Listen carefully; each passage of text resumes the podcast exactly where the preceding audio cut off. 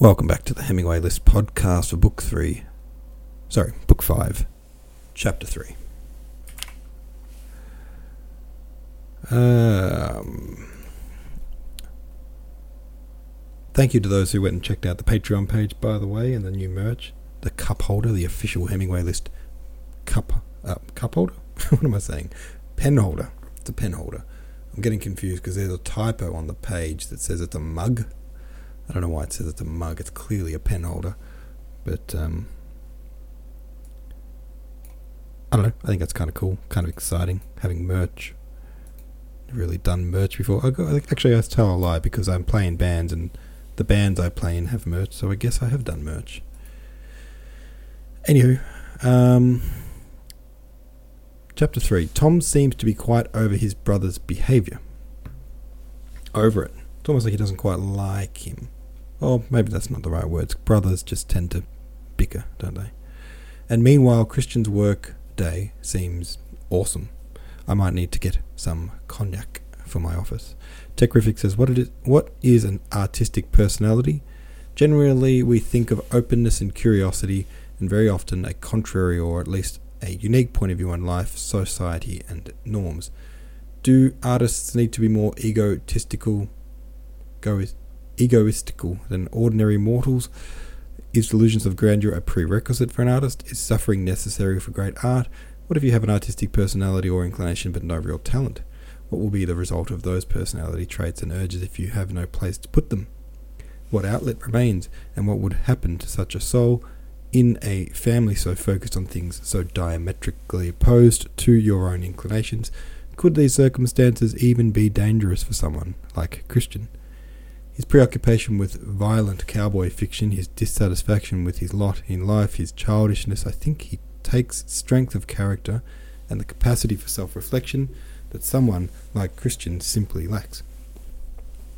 Are we seeing the reveal of a potential antagonist in Christian, antagonist to Thomas, the family, or society at large? Where do artistic souls put their energy if they have no art? It's a really good way to put it. And someone who's pretty creative myself, I do tend to do a lot of artistic things, music or writing typically, but also, you know, in my business ventures is a form of creativity and, you know, all the, the design and, and stuff that goes along with that. Um, I do tend to try to do something creative most days. And when I don't have a creative outlet, it does kind of bubble up into a sort of restlessness and sort of jitteriness that is reminiscent of what Christian is being described as. So, good pick up Techrific, and I think kind of spot on. At least it hit home with me. Um, TA131901 says, I've been taking notes as, as I read, and for this chapter I wrote, Tom is a LinkedIn influencer. Uh, perfect description. Linked. You know, I didn't even realize that a LinkedIn influencer was a thing until I read that. But now, you know, obviously it is.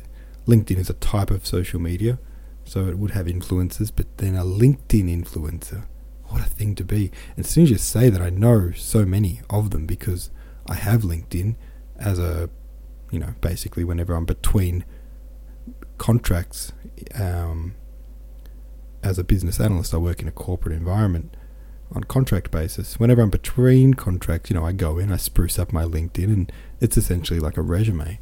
And you do a little bit of, um, you know, liking people's posts and stuff like that, just to get your face out there, just to be active, help the algorithm a bit.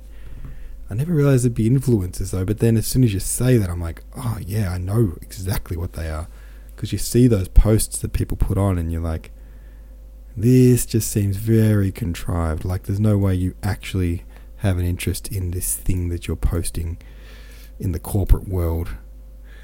Um, so yeah, I love that description of Tom, a LinkedIn influencer. Uh, what do we got here? Chapter four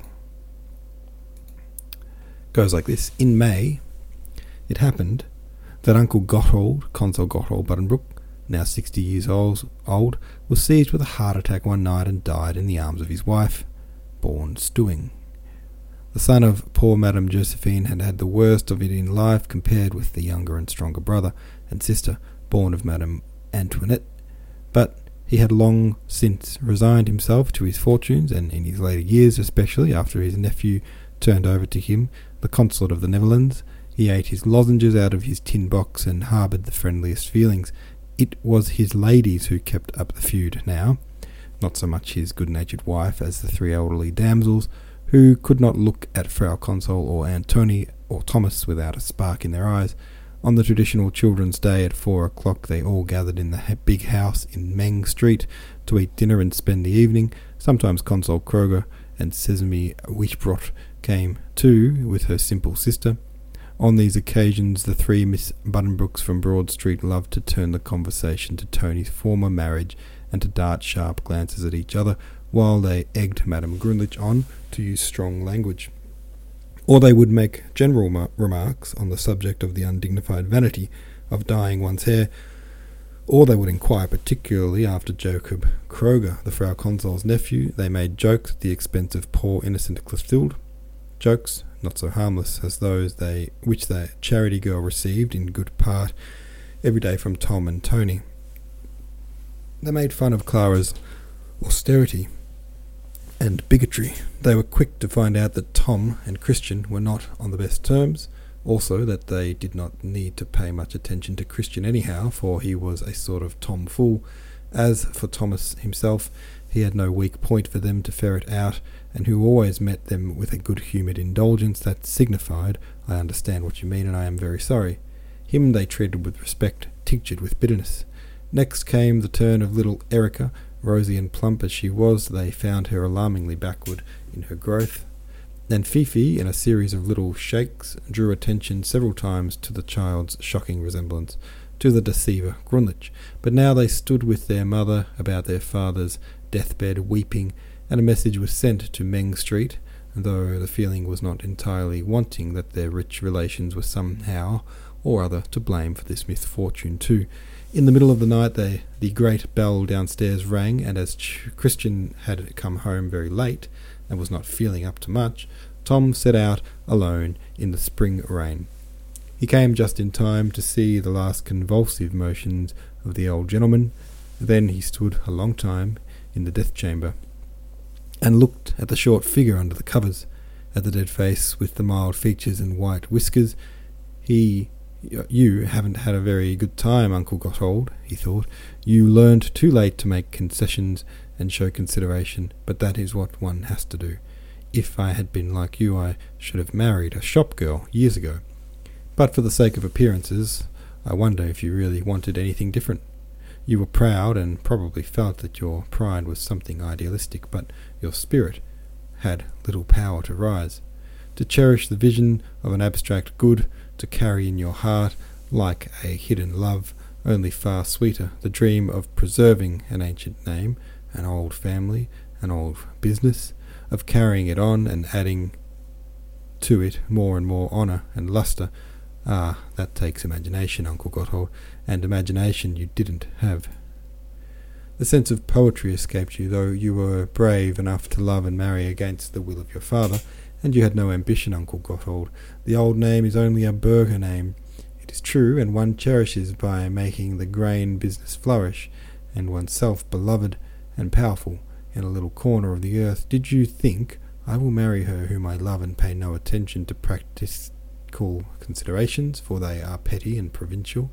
Oh, we are travelled and educated enough to realize the limits set our ambition are small and petty enough, looked at from outside and above, but everything in this world is comparative, Uncle Gotthold. Did you know one can be a great man, even in a small place, a Caesar, even in a little commercial town on the Baltic?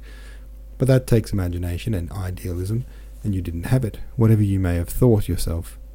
Thomas Buddenbrook turned away. He went to the window and looked out at the dim grey Gothic facade of the town hall opposite, shrouded in the rain. He had his hands behind his back and a smile on his intelligent face.